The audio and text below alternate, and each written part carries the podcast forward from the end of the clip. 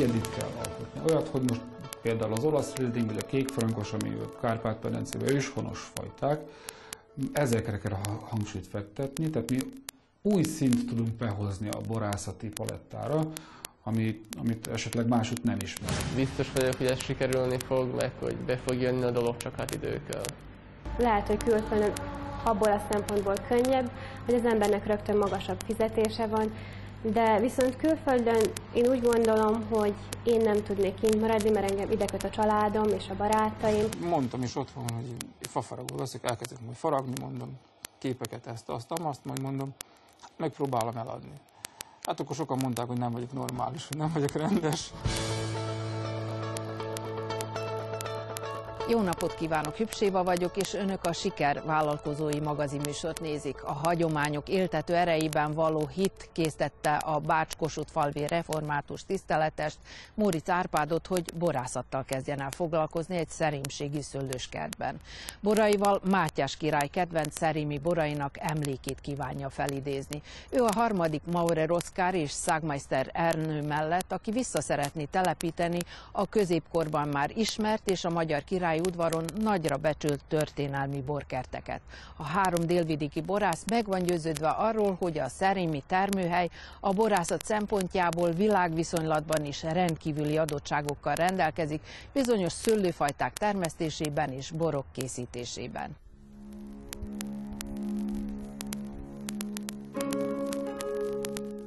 Szerémségben a Tarcalhegy lankáin voltak a középkorban a magyar királyok szőlőskertjei. A törökök bevonulásáig számos hunyadi birtok volt itt. Mátyás király kedvenc borai is itt születtek. Ő maga megkülönböztetett figyelemben részesítette a szerémi borokat. Most ezen a vidéken csak töredéke van azoknak a szőlősöknek, amelyek egykor itt húzódtak. A szerb gazdák nem tudván hajdan milyen borok készültek itt, másképp viszonyulnak ehhez a területhez. Újvilági borászokként viselkednek a borkészítésben, fajtaválasztásban, szőlőtermesztésben. Három magyar borász azonban küldetéseként tűzte ki azt a célt, hogy visszaállítsa a történelmi örökséget, és a királyi borvidéken ismét királyokhoz méltó borok teremjenek.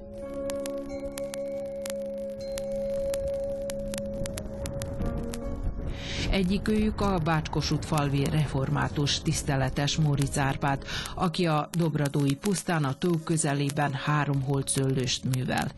Szintén borász barátja Maurer Oszkár telepített ide kék frankost, Cabernet Sauvignon, Merlot és olasz rizlinget 15 évvel ezelőtt. Árpád már leszületelte a kék frankost, a többit ezután fogja, ha egyáltalán lesz mit, mert az idei hozam a töredéke a tavainak viszont a, tőke azt a minden tudományát ebbe a kevés szőlőbe adta, úgyhogy nagyon tartalmas, magas beltartalmakkal rendelkező borunk lesz a kékfrankosból. Ezen a területünkön a, a kékfrankos az világverő, azaz mindent visz, és fantasztikus, hogy milyen gyümölcsöt és milyen bort ad. A talaj itt vulkanikus eredetű ősi közet olyan gazdagsággal rendelkezik, amely külön megnemesíti a gyümölcsöt. A gazda pedig minden vegyszert mellőz, hogy a szőlő a legtermészetesebb formájában érjen borrá. A le nem szüretelt töveken árpát hagyja, míg a kevéske megmaradt fürtöket hagy aszusodjanak. Teleknek az alján ott van a Dobradói tó, és ott van az olasz rizling. Ugye három, három ezer tőke olasz rizling, kimondottan azzal a szándékkal, hogy a, a tó felől esetleg a páras, a nedvesség ugye az aszusodást azt elősegítheti. Hát most eddig nincs példa arra, hogy, a, hogy a, az olasz rizlingból aszut sikerült volna, viszont éppen a kék frankosból sikerült. Tehát volt három vagy négy évvel ezelőtt volt egy olyan esztendő, amikor annyira megaszusodott, és akkor abból készítettünk egy teljesen minimális mennyiség, tehát ez egy hordónyi bor született abból is, de abból egy űrmös bort készítettünk.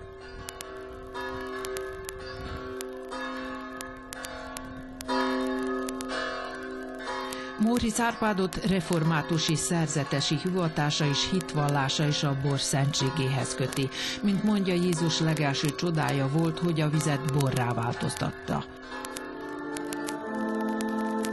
Az új szövetségben pedig saját véreként szentségé emeli.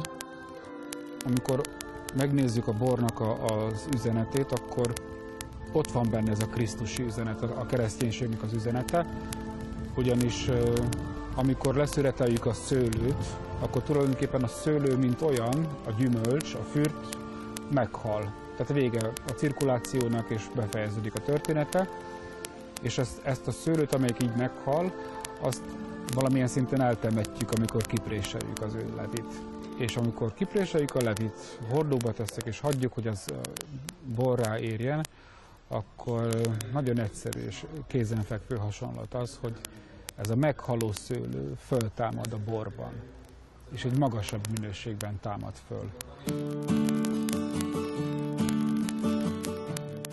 Amikor megkérdeztem, hogy tiszteletesként mi késztette a borászatra, azt mondja a gazdasági elvárása mellett a minőségi élet és a természet csodája iránti alázat.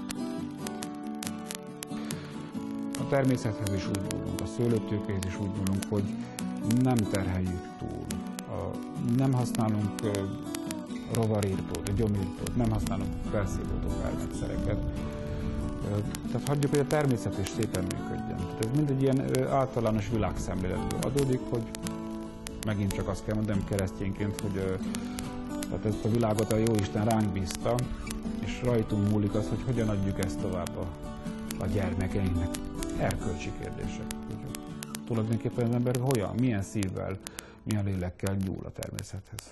Lerabolja, kizsákmányolja, gyarmatként tekint rá, vagy pedig jó gazdaként, aki arra is figyel, hogy az a föld ne legyen lerabolva, hanem folyamatosan tudja hozni ezt. Az ember is megéljen, és a föld sem, terület, a természet sem menjen tönkre.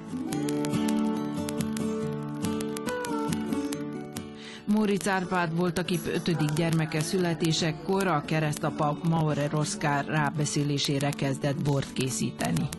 Ebből az alapvető kis felkiáltásból indultunk, hogy nakomám neked is készítsünk bort, akkor vettünk két hordót, meg ilyen, egy, egy tartályt, ilyen 500-as tartályt, vásároltunk gyümölcsöt, szőlőt, és akkor kipréseltük, a kománk szakvezetése mellett mondta, hogy mikor mit csináljunk, és akkor ezeket a lépéseket hogy elkezdtük.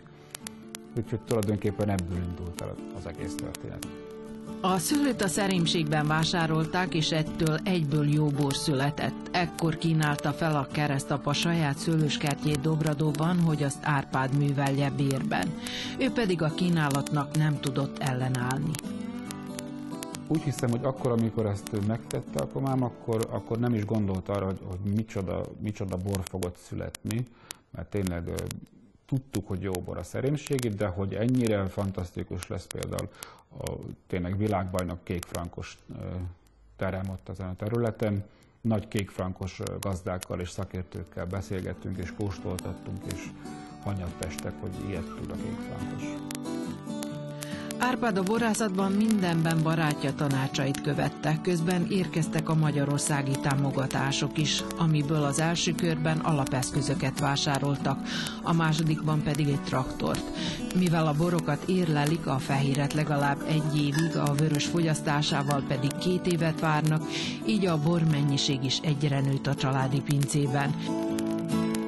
Jelenleg mintegy tízezer liternyi kézműves borral rendelkeznek nem a konkurenciáról szól a történet, hanem arról, hogy legyenek hasonló értékrendű emberek, hasonló bort készítő emberek, akikkel tulajdonképpen egy, egy, egy föl lehet építeni egy brandet, hogyha ezt a szót használom, és közösségként akár pályázati lehetőségek is sokkal jobbak, mint hogyha egyén pályázik, tehát hogyha gazdaságilag nézzük, úgy is nagyon fontos, de ebben ben van egy olyan erkölcsi tartás, hogy ö, tényleg segítsünk a másik embernek. Hát református lelkészként is ugye Jézustól ezt tanultuk. Lekísértem a tiszteletest a pincébe, ahol a csoda megtörténik, és a gyümölcs borrá érik. Acéltartályokban, a fehér hordókban a vörös. A fehér bornak ugye az a jó, hogyha ha viszonylag hűvösen tud kiárjadni, mert akkor az illatanyagok, meg az ízanyagok jobban benne marad. A vörösbor azt fönt kiérleljük, héjonáztatjuk, van, hogy teljesen végighagyjuk, hogy befejeződjön az érési folyamat, és aztán préselünk, de van olyan is, hogyha mondjuk nem akarunk annyi tanint benne, vagy valami, akkor, akkor kicsit korábban levesszük héről és kipréseljük. És akkor vörösborok is ide, itt kezdik az életüket az ilyen acéltartályokba. És aztán, amikor kifortak, akkor egy természetes folyamat az, hogy időnként átfejtés van, a söprőjéről lefejtjük, és akkor aztán kerülhetnek a vörösbornák kötelező, hogy tölgyfahordóba kerüljenek.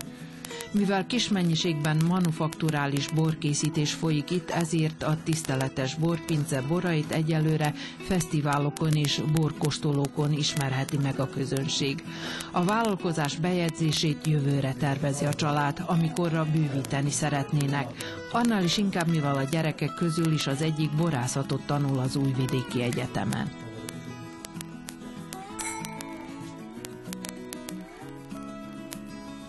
Móricz Árpád a különleges minőségű borok értékesítését elsősorban a külföldi piacon látja, és ebben az elhatározásában azt sem rettenti vissza, hogy hagyományjal rendelkező borvidékekkel kell versenyeznie.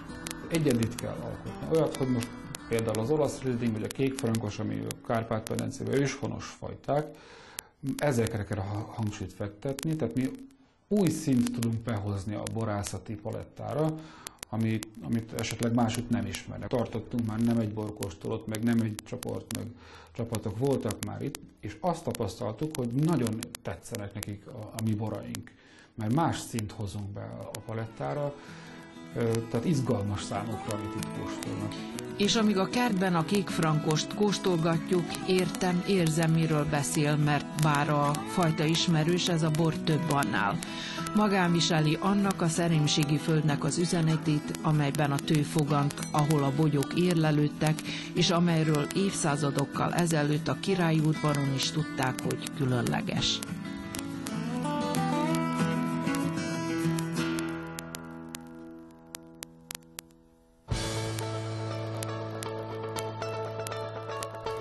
Manapság a környezetünkben az számít meglepetésnek, ha a fiatalok úgy döntenek, itthon kezdenek valamilyen vállalkozásba. Nem külföldön, hanem a szülőföldön akarnak boldogulni.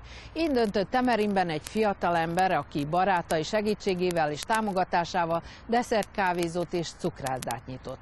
A környezetében rendhagyó belterű, városias hangulatú cukrászdát a település fiatal és idősebb lakossága egyaránt szívesen látogatja, függetlenül a nemzeti hovatartozástól. Ez néhány évvel ezelőtt az ottani szórakozó helyeken elképzelhetetlen volt. Új törzshelyet kaptak a temerini fiatalok az Óbecséről átköltözött 27 éves Borsodi Tamás néhány hónapja úgy döntött 23 éves barátnőjével újszerű, modern belterű kávézó cukrászdát nyitnak, ahol kellemes környezetben kávé és desszert mellett lehet beszélgetni. Mielőtt belevágtak, jól átgondolták a vállalkozást. Fejeztem a közgazdasági iskolát, és hát 7 évig dolgoztam a szüleimnél könyvkereskedésben, ugye hát őtőlük is ezt láttam, hogy nem kell rögtön kiszökni külföldre, feltalálhatja magát az ember itt is.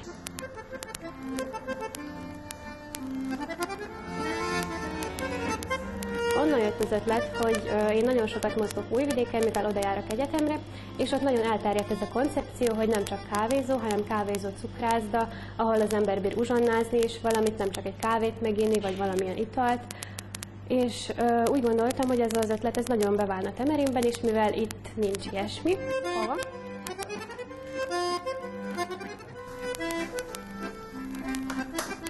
Temerinben egy cukrászda van, az egy klasszikusabb cukrászda, egy, egy régiebb stílusú cukrászda, nem is nagyon lehet bejönni, csak teraszuk van nekik, és akkor hát úgy gondoltam, hogy valami újítás kell ide is. Aki ö, feltalálja magát, az mindenhol tud boldogulni, itt is, meg külföldön, és persze lehet, hogy külföldön abból a szempontból könnyebb, hogy az embernek rögtön magasabb fizetése van, de viszont külföldön én úgy gondolom, hogy én nem tudnék kint maradni, mert engem ide köt a családom és a barátaim. Én itt látom az életemet. Az sem volt véletlen, hogy Tamás nem Becsét, hanem Temerint választotta. Becsében nem látok ekkora fejlődést, mint Temerinbe. Temerin akkor, amikor említettem, hogy 2008-ban, amikor megismerkedtem a barátommal, akkor itt átjártam szórakozni. Hát volt itt a központban is két-három tömbház, nem több. Most azóta dupla annyit felhúztak, meg kb. még annyi épül egyszerre. Vagy folyamatban van az építés. Kezdeményezésüket baráti körük lelkesedéssel fogadta, mondja Tamás, aki csak tehette, belesegített az új cukrászda kialakításába. A belteret is a 23 éves barátnőjük alakította ki. Nekem nagyon-nagyon jól esett, hogy ő engem választott, mert hát bírt volna bárkit, aki tapasztaltabb, és aki ö, sokkal régebb óta végzi ezt a szakmát, mint én. Ö, úgyhogy ez nekem is egy ilyen löketet adott, hogyha ő bízik bennem, akkor nekem is a maximumot kell nyújtanom magamból, és tényleg valami különlegeset ö, létrehozni. Aztán nagyon érdekes volt látni, hogy a Tamásnak a barátai tényleg önzetlenül segítenek. A merészebb megoldásokat, mint a 12 ezer szívószállal megvilágított kuckót vagy a mennyezetről lógó hintákat az idősebb korosztály is elfogadta, mondja a fiatal forma tervező. A legérdekesebb jelenet az volt, amikor megnyitott a cukrászda, az idősebb személyek a templomból hazafelé bejöttek a cukrászdába, és beültek rögtön a hintába. Nagyon kényelmesek, és szerintem nagyon kellemes elhintázni rajta, amíg, amíg beszélgetünk ugye a, barátainkkal. Még egy öt percet maradtak, nem baj. A sütemények, torták, krémek díszítését is Valentina egyik képzőművészetet tanult barátnőjére bízták. Rám lett bízva igazából a díszítés legtöbbször, mert van hozzá türelmem, szeretem is csinálni, úgyhogy elég jó sokáig el vagyok, de türelmes vagyok, hogyha el kell bíbelődni vele.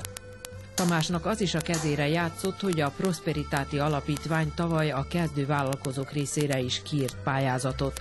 A nyert összegen öt gépet vásárolt, többek között egy kávéfőző, egy mosogató és egy habverőgépet. Befektetett összeg mellett lehet, hogy kicsit elbújik el az összeg, de mondjuk ráz nélkül nem lennék sehol. A fiatalok meg vannak győződve arról, hogy vállalkozásukról idővel bebizonyosodik, jó üzletbe fektettek. Ők maguk pedig nem csak a gasztronómiai, hanem a közösség fenntartó és megtartó erejében is bíznak. Van pár ötletünk igazából, amikor jön a karácsony, akkor majd terveztünk ilyen mézes kalács műhelyt a gyerekeknek, meg karácsonykor télapóvárást szeretnénk majd tartani a gyerekeknek, szóval olyan programokat szeretnénk, amivel egy kicsit megmozgassuk a közösséget, és hogy úgy el tudjanak jönni ide, és a kávé mellett kellemesen kikapcsolódjanak egy kicsit, meg hogy valahogy belevonjuk őket ezekbe a programokba.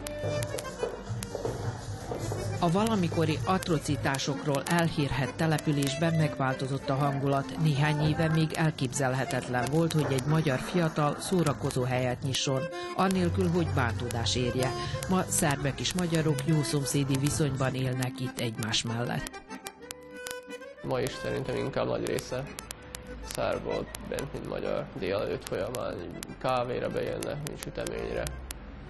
Úgyhogy ennek is örülök, hogy ugye, hogy nem nézik azt, hogy most ennek a helynek a tulajdonos a magyarna, és akkor ide nem megyünk, hanem egyszerűen jönnek. Kényelmesen kortyolgattam kávémat, és közben azon gondolkodtam, hogy nem egyszerű valami újba belekezdeni, különösen ha tapasztalata sincs az embernek, meg a tét sem kicsit, csupán a tiszta lélekből fakadó elhatározása nagy, meg az akarat, hogy sikerüljön.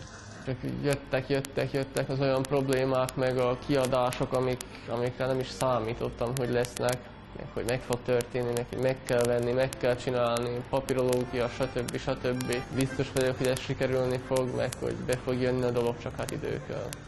Már ugye nap mint nap bejönnek, visszajönnek, dicséretek, stb., hogy nagyon finomak a kalácsok, élvezzük, amíg esszük, még ilyesmi, úgyhogy hát bennem ezt tartsa lelket.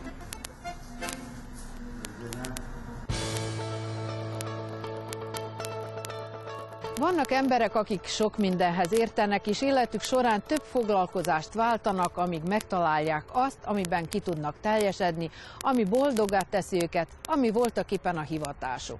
A kikindai mester Tibor fémesztergályosnak tanult, de igazán rajzolni, festeni szeretett már gyerekkora óta. Eredeti szakmája sosem vonzotta, nyugtalan természete arra hajtotta, hogy az életben sok mindent kipróbáljon, de leginkább a fa megmunkálás vonzotta. Amikor elkezdett a fára festeni, meg képeket faragni és égetni bele, akkor találta meg igazán önmagát. Nagy a tömeg az entai kézműves vásáron, itt mindenki megtalálja a kedvére valót, azt, amire szüksége van, de azt is, ami a lelke kívánsága, encsen bencsemeket, amik szebbé teszik az életet. A kikindai fafaragó, pirográfus Mester Tibor standján mindez megtalálható. A furcsa nevű képzőművészeti ág a fába égetett képek, írások technikáját jelenti. Tibor háziáldásokat készít ímód, faragott gyerekjátékokat és fafigurákat díszít, készít meg képeket rajzol, vicces üzeneteket ír vadászoknak, halászoknak. Jelenleg. De jó, nem vagy.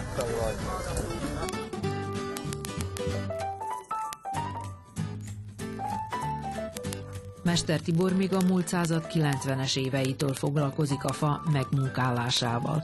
Iskoláztatása folyamán nem erre a szakmára készült, már az ellenében rajzolni szeretett, és ebben ügyes is volt, úgyhogy a művészeti szakközépiskola felé vonzódott.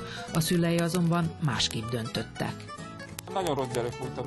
Tudták, hogy én ezt nem fogom befejezni valószínűleg, úgyhogy nem jutottam el a művészetire, úgyhogy vas, vasesztergályos vasiparos lettem a végén, amit befejeztem, az lett a szakmám. Viszont egy napot sem dolgozott a szakmájában. Ehelyett piktoroskodott, pincérkedett, vádogos is volt, meg lemezlovas, mindaddig, amíg a szintén fémesztergályos édesapja egy eszterkapadot nem csinált, amin elkezdett asztaloskodni. A szakmát mestereknél segédmunkásként tanulta ki, de sosem a pontos méretre készült bútor érdekelte, mondja Tibor, hanem a szabad alkotás, a fafaragás meg a fára való festés, rajzolás. Szenvedélyét a családban csupán a nagybátyja támogatta. Úgy jött bennem, mikor az a nagybátyám meghalt, hogy, hogy hát én faragni akarok jött egyszerűen úgy döntöttem, hogy én fafaragó leszek. És mondtam is otthon, hogy én fafaragó leszek, elkezdek majd faragni, mondom, képeket ezt, azt, azt, majd mondom, hát megpróbálom eladni. Hát akkor sokan mondták, hogy nem vagyok normális, hogy nem vagyok rendes. És akkor bezárkóztam a műhelybe, az első faragványom, az, az megvan még itt is, hátam mögött is van. Az első faragványom, igen, ez az imádkozó asszony, ez épp ez volt az első faragványom, amit megcsinált, az is vigyázom itt a műhelybe. Bár nem támogatták, Tibor mégis kitartott a fával való művészkedés mellett, amit a gyerekkorából származó képzőművészetek iránti hajlama csak erősített. Így kezdett a pirográfiával, a minták és képek fába való égetésével foglalkozni. Az iskolában, amikor rajzoltam a technikai órán, ottan jóformán az egész osztálynak rajzoltam, mert rajzolásból az mindig, az, az, az egyetlen, ami mentán az életemben rajzolás, meg a rosszalkodás. Úgyhogy nagyon szeretem rajzolni, és már, már akkor elbővült ez a pirográf, még az általános iskolában, csak hogy nem bírtam sehogy se hozzájutni, mert nem lehetett nálunk beszerezni. És akkor nagy nehezen ez a végén mondom sikerült. El sem vettem egy gyári pirográfot, de abban nem nagyon boldogultam, úgyhogy ez a a végén csináltam egyet saját magámnak egy szakember segítségével. A tollszerű eszközzel, aminek a fejrészében lévő vékony drótot igen magas hőmérsékletre lehet hevíteni, különböző figurákat, motivumokat, betűget égetnek fába vagy akár más anyagba. Ez mindig elgerbül, mert ilyen spirál, ez meg kell mindig igazítani. Jó formán olyan, mint az ecset, mondjuk rá. Ezzel már vastagabban lehet rajzolni árnyékolásra szoktuk használni. A lehetőségek korlátlanok, hiszen a készülék úgy működik, akár egy ecset vagy ceruza. A fej cserélhető, a hőmérsékletet pedig be lehet állítani. Így lesz vastagabb vagy vékonyabb a fába égetett vonal. Mindig megtaláltam azt a az inspirációt, vagy a falun, ahol minden nyári szünidőben ott voltam Ereganyámnál, Szajámba, vagy a népművészeti mesékből, magyar népművészet, akkor so, sokszor mondjuk rá, megvan, hogy álmodok valamit, és azt megcsinálom, meghallgatok a szívemre, meg a vásárlóimra. Na vásárlónál indul jóformán az egész, mert miért nem csinálsz ezt, miért nem azt, és akkor így indult jóformán az egész, mert eleinte, amikor én elmentem, elkezdtem én csinálni valamilyen saját elképzelésemet, de nem nagyon volt igény arra. És akkor jöttek a nénik, hogy miért nem csinál ezt, miért nem azt, miért nem azt, és akkor így indult, lassan felépült ez az egész. Tibor már kitapasztalta, falunapokon a vallási motivumok, házi áldások a kellendőek. A vásárokra a falusi életből merít, traktorokat rajzol óralapokra, vagy pálinkás meg boros üvegtartókat, játékokat és dísztárgyakat farag, vadász és halász motivumokkal. Zentai vásár, topolyai vásár, pecelói vásár, városnapok, falunapok, aratóünnepségek, főzőversenyek. Jóformán eleinte úgy vadáztam ezeket a rendezvényeket a napi újságokba, magyar szóba, a családi kör, ott volt mindig olyan, hogy két oldal, hogy milyen rendezvény van a héten, akkor levadáztam, akkor telefonáltam, hogy lehet-e jönni, lehet. Volt, ahol szívesen látok, volt, ahol nem. És akkor jóformán gyalog bejártam ezt is a rendezvénysort, és aztán már ottan láttak, akkor hívtak tovább, és így bővült ez a bűvös kör, és kialakult ez a 16 év alatt, hogy most már jóformán az egész vajdaság területen ismerek emberek. Nagyon sok barátságot kötöttem ennek a szakmának köszönhetően. Tibor azt mondja, minden nagyobb alkotás kihívása számára vannak ugyan sablonosan készült munkái, amiket rendelésre gyárt, de inkább azt szereti, amikor saját ihlete szerint dolgozhat.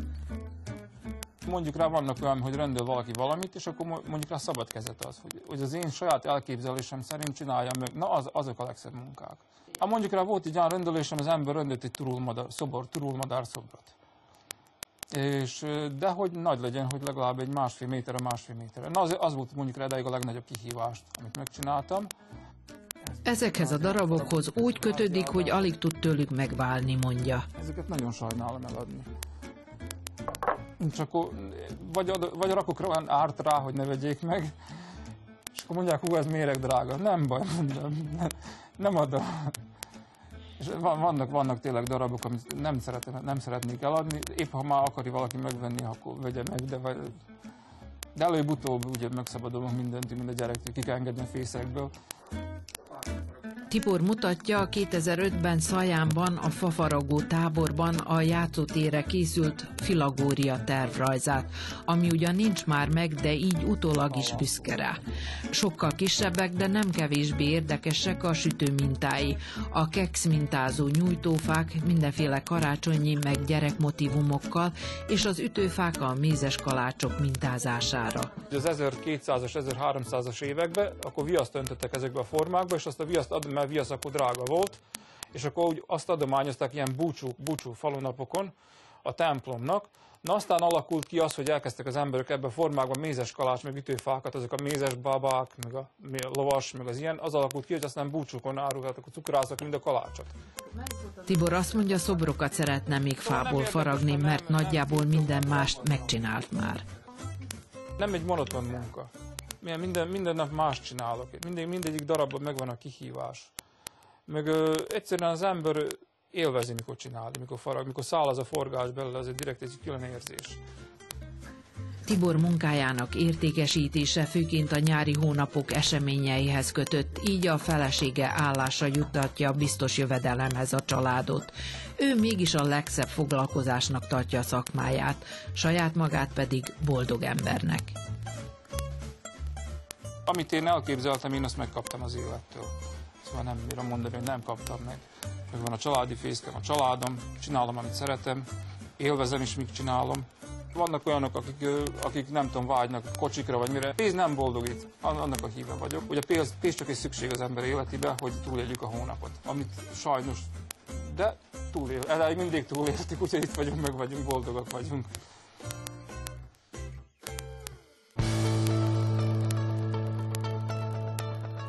Műsorunk végéhez értünk, a legközelebb novemberben az új műsoridőben jelentkezünk a hónap második szombatján az esti híradó után 19 óra 30 perckor. Viszontlátásra!